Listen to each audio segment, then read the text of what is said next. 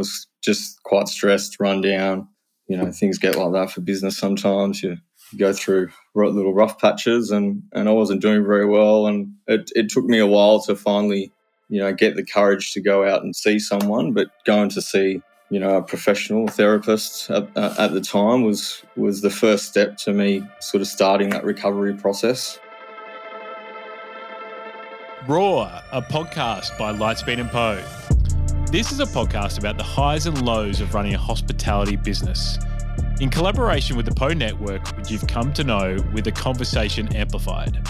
We have frank and open discussions about the state of the industry from the best leaders in hospitality.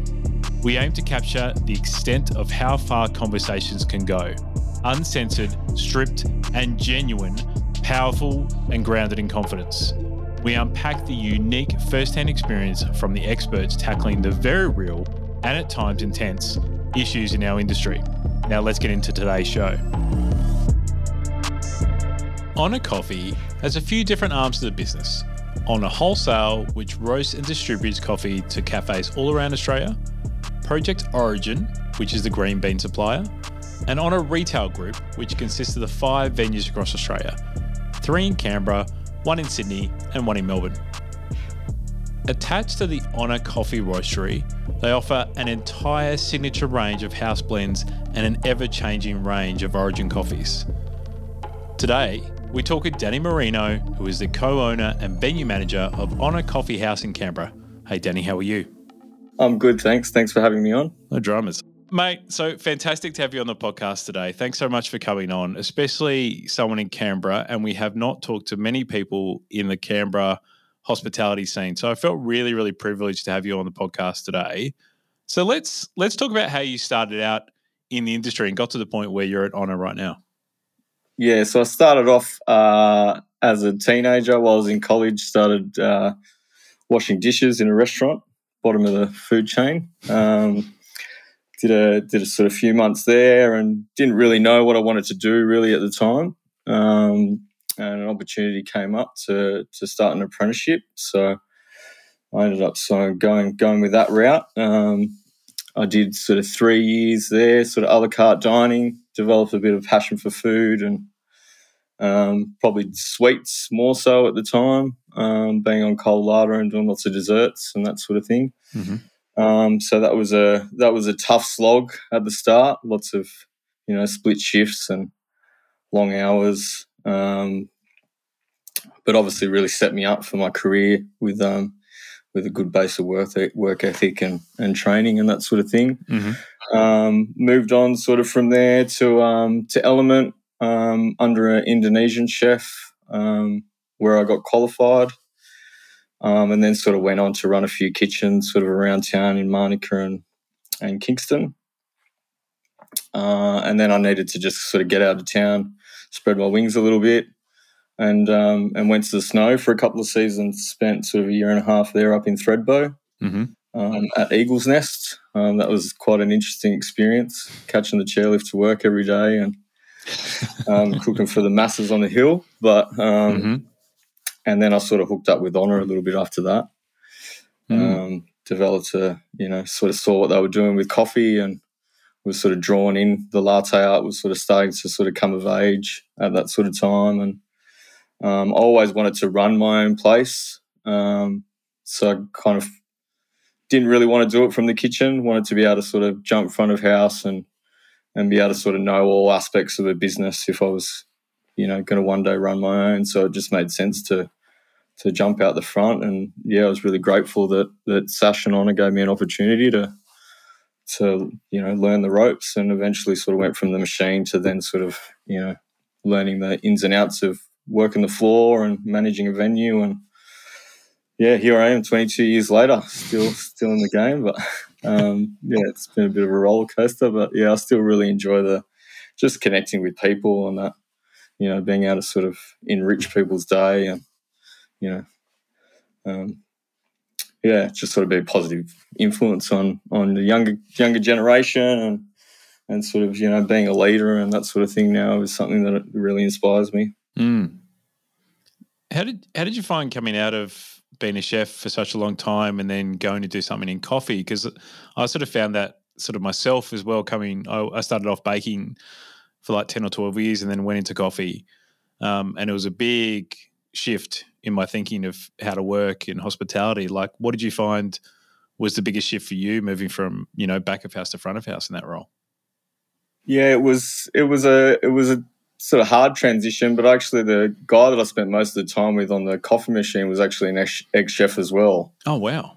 Um, so it sort of made that sort of transition a little bit more comfortable. I guess the being confident with that customer interaction was probably the hardest part to start with. Mm.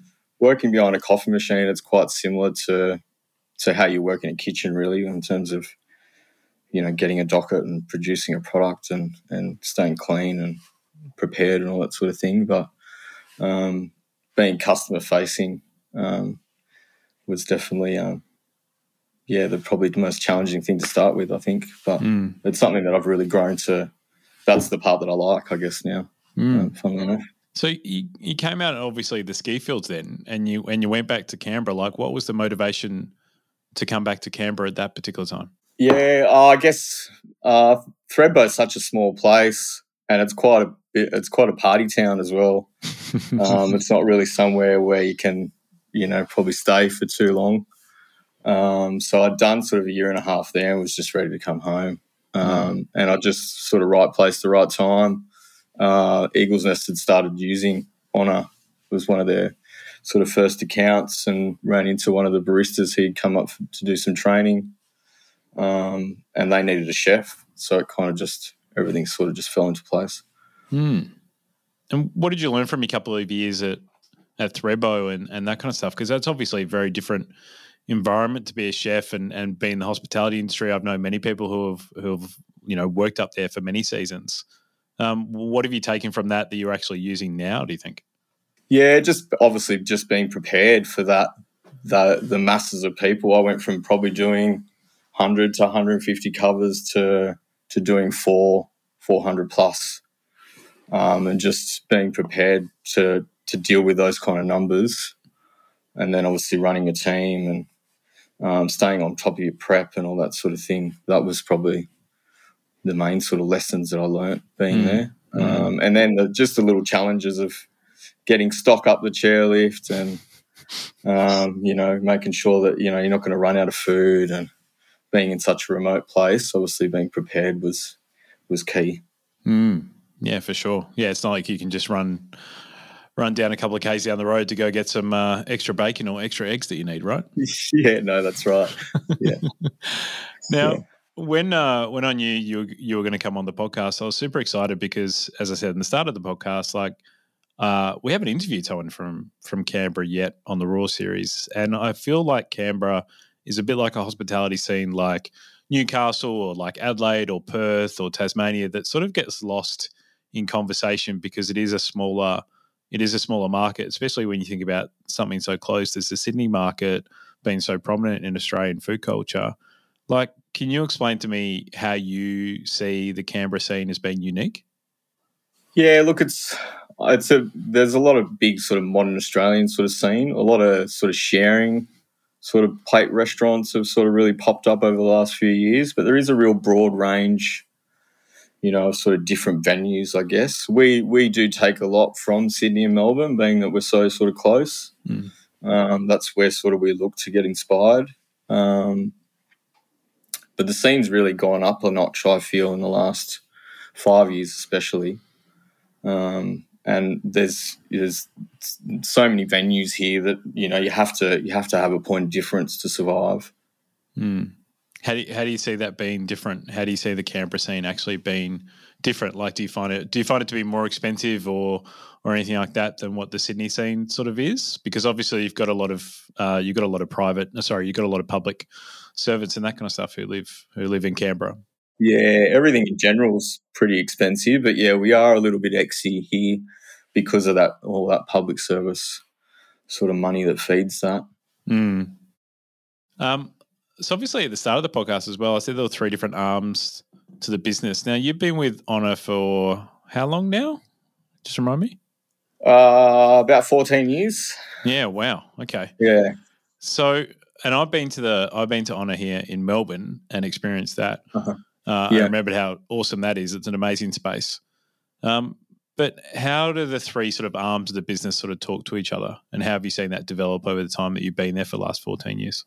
Yeah, so it's sort of, I guess I've I've seen them all sort of pop up. I guess so. It just started as Ona with uh, with a shop there in Manuka, um, and then obviously Fishwick opened, uh, and then Sash sort of started going coffee hunting around the world and started uh, you know, connecting with different farmers and building that sort of relationship. And that's how sort of Project Origin came about. Mm-hmm. Um, and obviously, then we've we've grown with you know more sort of shops. We were sort of there was probably a period where we were a little bit disconnected, and that was the great thing about COVID. It really brought the whole group together.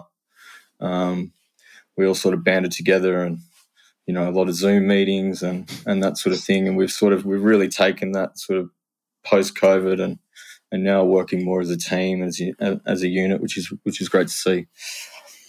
Um, but it's really evolved over time, over the years, obviously, as it has from a you know young company, um, sort of going through. And the coffee scene has changed a fair bit as well over the years, and the food and that sort of thing. But um, yeah, it's it's been great to be a part of. Mm. What's your interpretation of where the coffee scene sort of is now with you know being in the market for 14 years and in Ona like you would have seen you know a lot of change during that time especially he said at the start of the podcast about latte yeah. art and those kind of things right like that's it's amazing to think about that as a as a starting point like how do you sort of yeah. feel how do you feel the coffee industry is right now yeah it's really transitioned from that that really sort of big takeaway trade you know everyone's sort of into their milk base. You had a few, few sort of espresso drinkers, um, but especially over the last five years, the filter, the filter sort of coffee has really sort of started to taken off.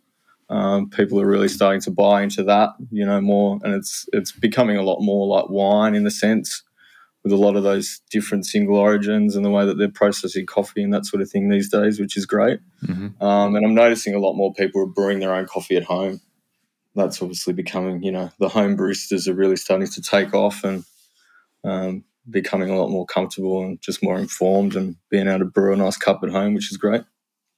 Do you find it's a when they do brew at home? Like, do you find that's a um, they're still coming to you on a regular basis, even though they might be buying coffee beans from you and doing some of their filters at home, for example? Yeah, they obviously don't come and buy as many cups, but they'll still come in and get a cup and get a bag. Um, and they're the ones that will ask. They'll be they'll be trying to pick our brains and ask us questions on you know how you guys brewing this and mm. what are you doing for that and that sort of thing. And they're the customers that, that you you know you enjoy serving and enjoy interacting because you can you know impart a bit of knowledge and you know sometimes you can learn a little bit from them as well, which is cool. Mm. Do you, do you find that at home market really grew obviously during COVID, I would imagine, and that's something that's just sort of come on exponentially after, after yeah, COVID? massive, yeah, huge. Like, and that's we sell a lot of retail coffee where we are being attached to the roastery, so that was a big help for us, mm-hmm. um, being able to sort of sell, you know, a fair bit off the shelf, and obviously they they sold a fair bit online as well mm. uh, through wholesale. That became big, big sort of part of the business through that period. Mm and I think maybe that's where that sort of scene has sort of developed from as well. A lot of people stuck at home, learning how to make coffee, and had a lot more time on their hands. So um, it's become a hobby for for a few people. If only they want to become baristas in actual venues, hey? yeah, that would be good. Yeah, because there's a lack of them at the moment. Yeah, absolutely. Yeah. yeah.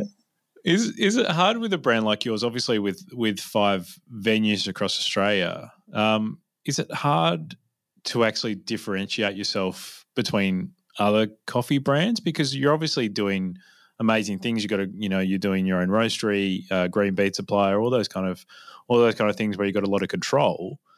Is it hard to actually make your brand different in a space which is full of such great coffee brands?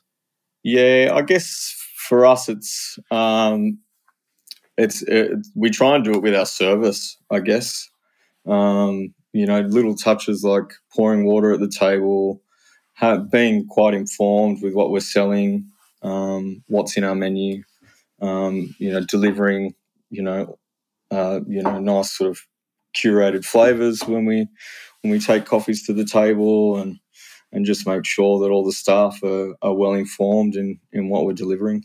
Mm. You mentioned before as well about um, about COVID and the positivity between the connection between you know the five venues that Ona has. What what sort of positives have come out from a customer standpoint um, and the connection with your team? Like, have you have you found there's actually been some positives from COVID, which you which you the team is currently sort of delivering on? Yeah, just I think a bit more consistency across the across the venues, which is great um, in terms of you know how we're how we're doing our menus and how we're serving serving our coffees and you know and how we're doing our service and all that sort of thing. We do sort of tweak things from different venue to venue, but um, wherever you can sort of be consistent for the customer is always a good thing. Yeah, for sure, for sure. Do you find your um, customers are more connected to you now because they maybe would have got to know you um, pretty well during COVID times? I'd imagine. Yeah, we've always had quite a like community sort of vibe and like a really good core group of regulars sort of at Fishwick. So um, maybe not so much there. I know that um, maybe in the other stores it probably would, would be the case. Mm-hmm. Um, they had you know uh, high roads in in a, in a suburb there in Dickson where a lot of people would have been coming for their morning coffee and and that sort of thing when they were doing the takeaway windows. So that would have would have created a bit more of that community vibe, I guess, mm. which always brings people together. Mm. I know. I know you were working back of house before um, as a chef, so you wouldn't have seen the front of house as much, or wouldn't have been um, involved in that experience. But how do you find the difference in being in a cafe environment now, being front of house, being that being that person who's connecting with customers all the time, and why do you enjoy that part of the industry um, in a different way than what you would have as a chef? Yeah, I think with with food, it's obviously it's it's the rush of service, um, and you still get a piece of that on the floor. Um, but I think it's the pride in you know producing a product with your hands from scratch, and you know, and seeing something go out. Um, that's you know that's the thing about being in kitchens hmm. um, that that I really enjoyed. You know, being able to produce something um, make it look really nice on the plate, be proud of it, and sending it out. Mm-hmm. Um, whereas on the floor, it's a you know, it's a different vibe where you're connecting with people. Um, you're also trying to keep the kitchen happy.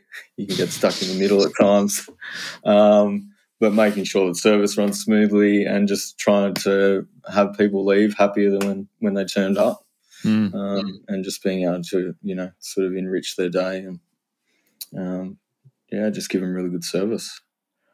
I imagine it must be a positive that you were, uh, you are a chef, um, and that you have that connection between front of house and back of house, and have that a bit of, I suppose, that bit of empathy with the back of house when things are kind of going pear shaped or uh, you know can go out of control at certain times, no matter how well prepped and planned you are. Do you find that's a benefit being, you know, a co-owner, a co-owner and a venue manager of of Ona? It definitely definitely helps. You know, when things, you know, when there's days where you know things don't go to plan or things don't run smoothly or the kitchen cop it and and things just take longer than they should sometimes it just happens mm. um, but it's handy to sort of understand it and not just sort of fly off the handle what's going on because i sort of get it um, and it's been really handy since COVID just to be able to jump in, do the odd shift.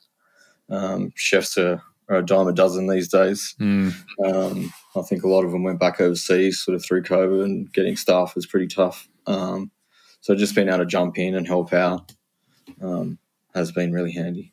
Yeah. Did you did you find when you have jumped back of house and done those shifts and that kind of stuff, you've you've seen stuff that you didn't think was actually there, like like um, just yeah new things which have come up which you you might have heard in conversation but you didn't actually realize until you're actually in the moment yourself?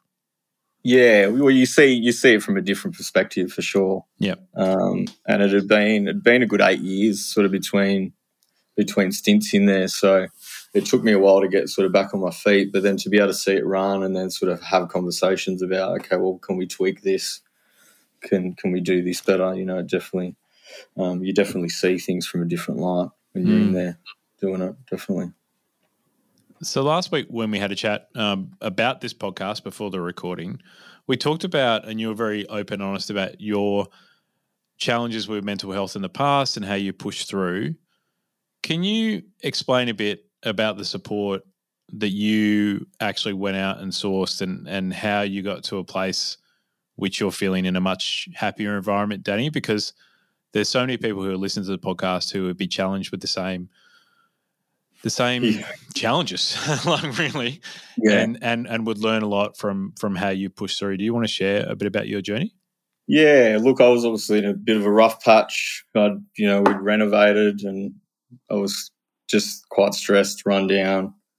You know, things get like that for business sometimes. You, you go through little rough patches, and and I wasn't doing very well, and it it took me a while to finally you know get the courage to go out and see see someone but going to see you know a professional therapist at, at the time was was the first step to to me sort of starting that recovery process um, and like I felt quite weak about doing it at the time. It took me a few months to finally sort of bite the bullet and, and go ahead and start, you know, having a conversation with someone. But um, it made a huge difference being able to just speak to someone that's impartial, um, that obviously knows sort of what's going on and, and can sort of help sort of give you the tools to, to get out of it. Um, and he could see that I was quite stressed and work was obviously a bit of an issue. So he gave me, you know, some tools on how to sort of fix some processes at work, which was great. Um, make things a little bit more black and white so that I wasn't you know, so stressed and trying to control everything. Um, and then also just fix a lot of my routines sort of outside of work. One of the things that I probably hold most important now is is getting the just the, the right amount of sleep. Um, you know, it's a little bit cliche, but eating eating well and um, you know, getting a bit of movement, a bit of exercise um, has sort of made a, a, huge difference to to my mental state, which is great. Mm. Was was it hard to make those changes in the in the in the beginning? Because like in the yeah, you know, you know we talk you know we talk about eating well and we talk about um, movement and those kind of things and. Uh, they all sound like easy fixes, but sometimes I find they're they're a bit of a challenge when you put them all together. Like, was the way yeah, you sort of combat so it? You kind of you got to start slow. Like, I think I started just trying to fix my nightly routine, mm-hmm. and you know, going to bed at a at a decent hour, writing a list if I needed to, so I wasn't taking stuff to to bed and tossing and turning. Um, obviously, trying to slowly fix my diet, and I just started slowly walking. We're blessed here with, with lots of beautiful trails, so it was good to sort of get a bit of an escape. And I developed a hobby for hiking in the end, which was oh, awesome. really cool. But um, slowly over time, I've been able to just add layers to those routines and, and those habits. But um, you definitely has to start slow. It's not something that that happens overnight. Mm.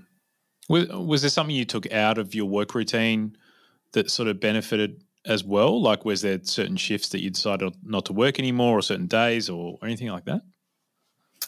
Uh, I've just learned that when I do start to see those signs and I get like a little bit run down, a bit tired, that I I take a break mm-hmm. when I probably didn't didn't used to. Mm-hmm. Um, and um, I guess it's been handy with COVID as well. We've had a couple of breaks here and there, which has obviously been, you know, things have wind wind down, so you've been able to sort of recover a little bit. Um, but it is it is early start, so you know, just making sure that you're not up too late, um, and then just yeah, making sure that I'm not I'm not doing six seven days and that sort of thing. Um, yeah, keeping your hours as not as low as possible. You know, you still need to work hard and do what you got to do, but but not you know um, make sure that you you're overrun and run yourself down. Mm. Definitely important. It's easy to do when you run your own business. You just want to be there all the time and, and lead by example and all that sort of thing. But um, yeah, you got to sort of you know know when to take your foot off the gas and take it easy a little bit. Do you find that's some, been something that's come through self awareness, or have you got someone that's sort of checking in on you and telling you, like, "Hey, Danny, like, you really need to push back here, mate. Like, you've just gone a bit too hard." Yeah, no, I think it's definitely I've sort of started to see the signs, and and I know there's times where I need to sort of go hard. Things are on, and things need to be done, and then just knowing, okay, there's a patch here where I can kind of you know take it easy a little bit, and just knowing when when to take those opportunities and um, yeah, you definitely need to be aware of it. It's good, obviously, to have people around you to tell you sometimes, but um, yeah, I've definitely become more aware of you know how I how I am and how my moods are and that sort of thing. Mm, that's great to hear, mate. Well done. I was going to say as well, like I, I know when we talked last week, you said those challenges and and that enlightenment came before COVID. Do you, do you find with you know two two years of you know random lockdowns and stuff during COVID in Canberra and obviously here in Melbourne and Sydney, do you find that helped you with as in coping mechanisms during that time as well? Yeah, definitely, definitely. It was timely because it came probably twelve months beforehand and really sort of set me up to to be able to cope with you know with the stress and and all that that came sort of with the lockdowns and um, you know how the business was affected and all that sort of thing. Mm. Um, yeah, there was a lot of change and a lot of uncertainty at the time, which can be quite unsettling. Um, but yeah, it really sort of set me up to be able to sort of cope with with those challenges.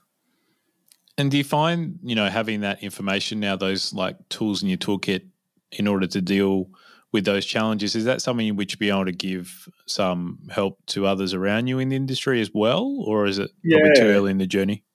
Oh, maybe sort of, yeah, it could be a little bit early. I do try and sort of impart some of the knowledge to, to the younger kids that I have sort of, you know, it's, it's definitely becoming more and more a part of society, you know, with, um, you know, with so much technology and social media and, um, and all that sort of thing. So whenever I can, you know, not so much impart the knowledge, but be a good influence and, and be a good leader and just show the younger generation sort of, you know, how to, have good habits and you know how to how to carry yourself and how to keep a good good sort of state of mind mm. um, is obviously something I try and do these days. Do Do you feel that might be one of the reasons why we're struggling to find people of high quality talent at the moment in the hospitality industry? Because they've had a couple of years away um, or in patchy parts, and maybe they've you know struggled with those challenges and and haven't thought hospitality sort of supported them. Like do you think do you, do you sort of feel that could be a way? Yeah definitely. Yeah. Because it is a tough game mm. and obviously people have gone through a tough period and and maybe taking the opportunity not to come back Do you know what i mean which is a bit of a shame mm. but, um and i know there is there are parts of the industry that probably don't look after after this stuff as well as others too, which doesn't help. But mm. yeah, definitely. Um, and once once people are out, it's hard to it's hard to get them back in. Mm. And how are you guys feeling about uh, about recruitment and that kind of stuff at the moment in regards with your people? Obviously, having five different businesses and and different facets of the business. Like, how are you finding talented people in the industry to come and work for Ona? Yeah, it's been. Uh, I, I feel like probably the shops take it in turns a little bit. uh, where it's you know one shop is doing really well for staff and the other one sort of seems to be in a bit of a you know bad patch. Um, I've been really lucky over the last sort of couple of years, especially. I've managed to keep a lot of staff through COVID, and, and I've had a sort of core crew of sort of senior casuals that have all been at uni that have hung around. They're they're about to to finish up probably at the end of the year. So I'm going to go through a little bit of a rebuild. Um, so it might be my turn to to struggle a little bit in the coming months, but mm-hmm. um, sort of looking at sort of recruiting soon. Um, yeah, it's always a luck of the draw what sort of comes through the door at the time, but um, you just got to sort of yeah just try and make the best informed decision and um, I, I, like to get younger kids that you know not necessarily are as skilled, but just have a really good attitude that you can train up, and you know, and if you can kind of get them for a few years, then it makes that sort of six to twelve month period of training them up sort of worthwhile. Because mm. um, there is there is a lack of skilled, you know, staff around at the moment, um, which is which is a bit of a shame, mm. and it sort of has you know, it's probably a bit more amplified with COVID, but it's always kind of been like that here in Canberra. There's so many public servants, and it's so easy for them to just straight go into a you know cushy government job where they make decent coin. Uh, so trying to get people that are really passionate and want to be a part of the industry long term is is hard to find. Mm. How do you, how do you keep them passionate once they're in? Because obviously, I'd imagine you know a brand like Ona like has really good training training systems and programs for the team. Um, that's the kind of thing I love about coffee is the fact that especially when you do an at home market, you have to think about how you train your consumer in order to make coffee and, and different things. So yeah. you've automatically got really good systems and processes how to train your, your own stuff. Um, yeah. But but how are you trying to keep them once they're actually there, Danny? Because I reckon you'd be have one of the most competitive markets in Australia right now. Yeah, yeah, it's it's it's tough. Um, obviously, you're just trying to continue to upskill them. You know, whether they want to be on the floor or behind the bar. Sometimes you can start them off on the floor get them to wait tables, and then if you see a bit of interest and a passion there, then you can start to get them into the bar and and then train them and sort of if you can mix it up a little bit from from floor to bar and and keep things fresh and can constantly try and sort of teach them something new and and then give them a little bit of responsibility as well um, can definitely help give them a chance to grow and and become leaders themselves. Mm. Um, that that definitely helps. So my final question to you, mate, like how are you feeling about the Canberra hospitality scene? Like coming out of COVID now, we're all in a hopefully a much happier place, and especially like what are the plans for Ona in the future that you can share? Yeah, we've got we've got a big year coming up uh, next year. We've where the exterior of sort of HQ, the roastery and coffee house will be renovated. Amazing. Um, with a new, really nice sort of sort of garden, outdoor seating area. Um, uh, which will, yeah, the whole building will get a really nice facelift, which is great. Um, parts of wholesale will be renovated as well, some new offices, new training room. Uh, we're looking at having a new uh, retail space as well um, on our experience room, which will be something that will be pretty exciting. No one's really seen that before. So, sort of fine, curated sort of bar experience where we can book in groups and we'll be doing sort of frozen retail and and a bunch of stuff, which will be which will be cool. Um, so that that'll start sort of we'll start the renovation next year. How long it actually takes, um, we don't know, but um, so that's that'll be uh, exciting once it's all done. Mm. in terms of the Canberra scene, um, it's sort of an interesting bit of time. This this whole sort of QR code technology is starting to take over. Um, everyone sort of seems to be jumping on board with that. So we're sort of looking at whether we can make that work with who we are and still keep sort of our identity doing that sort of thing. But I'm finding that, um, yeah, everyone seems to be getting on board with that. So it's a matter of how that changes the that sort of style. I find that it's a a lot of places are just taking advantage of it, but you're not actually getting the customer service to go with it. Mm. Um, so um, but I'm sure the food scene will continue to evolve, and and uh, we'll we'll see some some more nice places pop up. Canberra's just growing and growing and growing in terms of um, housing and population. So, um, yeah, we'll we'll hopefully see some more nice venues continue to pop up. Good to hear. What I'm curious when you said about frozen retail. What is frozen? What is frozen retail? In that regard? So, so we started freezing coffee uh, a couple of years back now. Oh, um, oh, okay. So a lot of a lot of the stuff that we like, a lot of our sort of single origins and even some of our milk based blends, we freeze down into doses. Mm-hmm.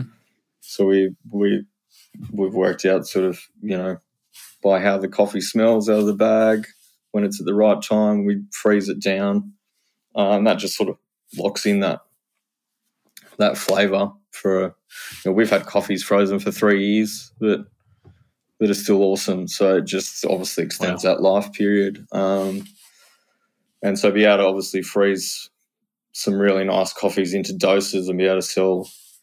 You know, some people don't want to spend you know 120 dollars on a 200 gram bag of of you know beautiful Panama, whereas they could buy a couple of doses frozen and obviously still be able to take that home and enjoy that that experience. So, um, yeah, that'll be something really exciting. Wow, that's an awesome idea. Um, I, I can't wait to see when that new venue, well, with the existing venue evolves. I think it's going to be, sounds like it's going to be one of the best um, coffee experiences in Australia for sure. Um, so I look forward to seeing it. Yeah, we hope so. Danny, what's the best way that people can find out more about Ona Coffee and then come down to Canberra or any of the sites around Australia and have a look? Uh, yeah, look, obviously through all our socials, um, Ona coffee or Ona dot coffee house, uh, and then obviously through the website. Uh, Ona coffee has a store locator, so you can see sort of where all the accounts are throughout Australia that are serving Ona. Um, and um, and then obviously yeah, through the you can have a look at Cupping Room's website. Uh, I think they're quite well known. They made a bit of a statement sort of a few years back, so a lot of people might might have heard about the Cupping Room. Uh, High Road's a really nice space uh, in Dickson, uh, and then you got yeah Ona Sydney and Ona Melbourne. Beautiful. As always, that's going to be linked up in the show notes of this podcast, so you can go and check out Ona coffee wherever you're living around Australia. Thanks, Danny. Really appreciate your time. Awesome. Thanks, Sean. Appreciate it.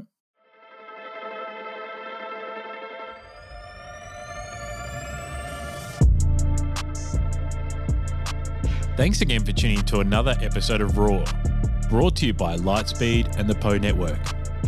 We hope you really enjoyed the episode, and we'd love for you to leave us a review and share this podcast with your friends in the industry. It would mean a lot to us, and we'd love to hear your feedback on this series. To find out more about Lightspeed and how they can ignite your business in hospitality, you can find them at lightspeedhq.com.au. Thanks so much for tuning to another episode, and until next time, stay well, everyone.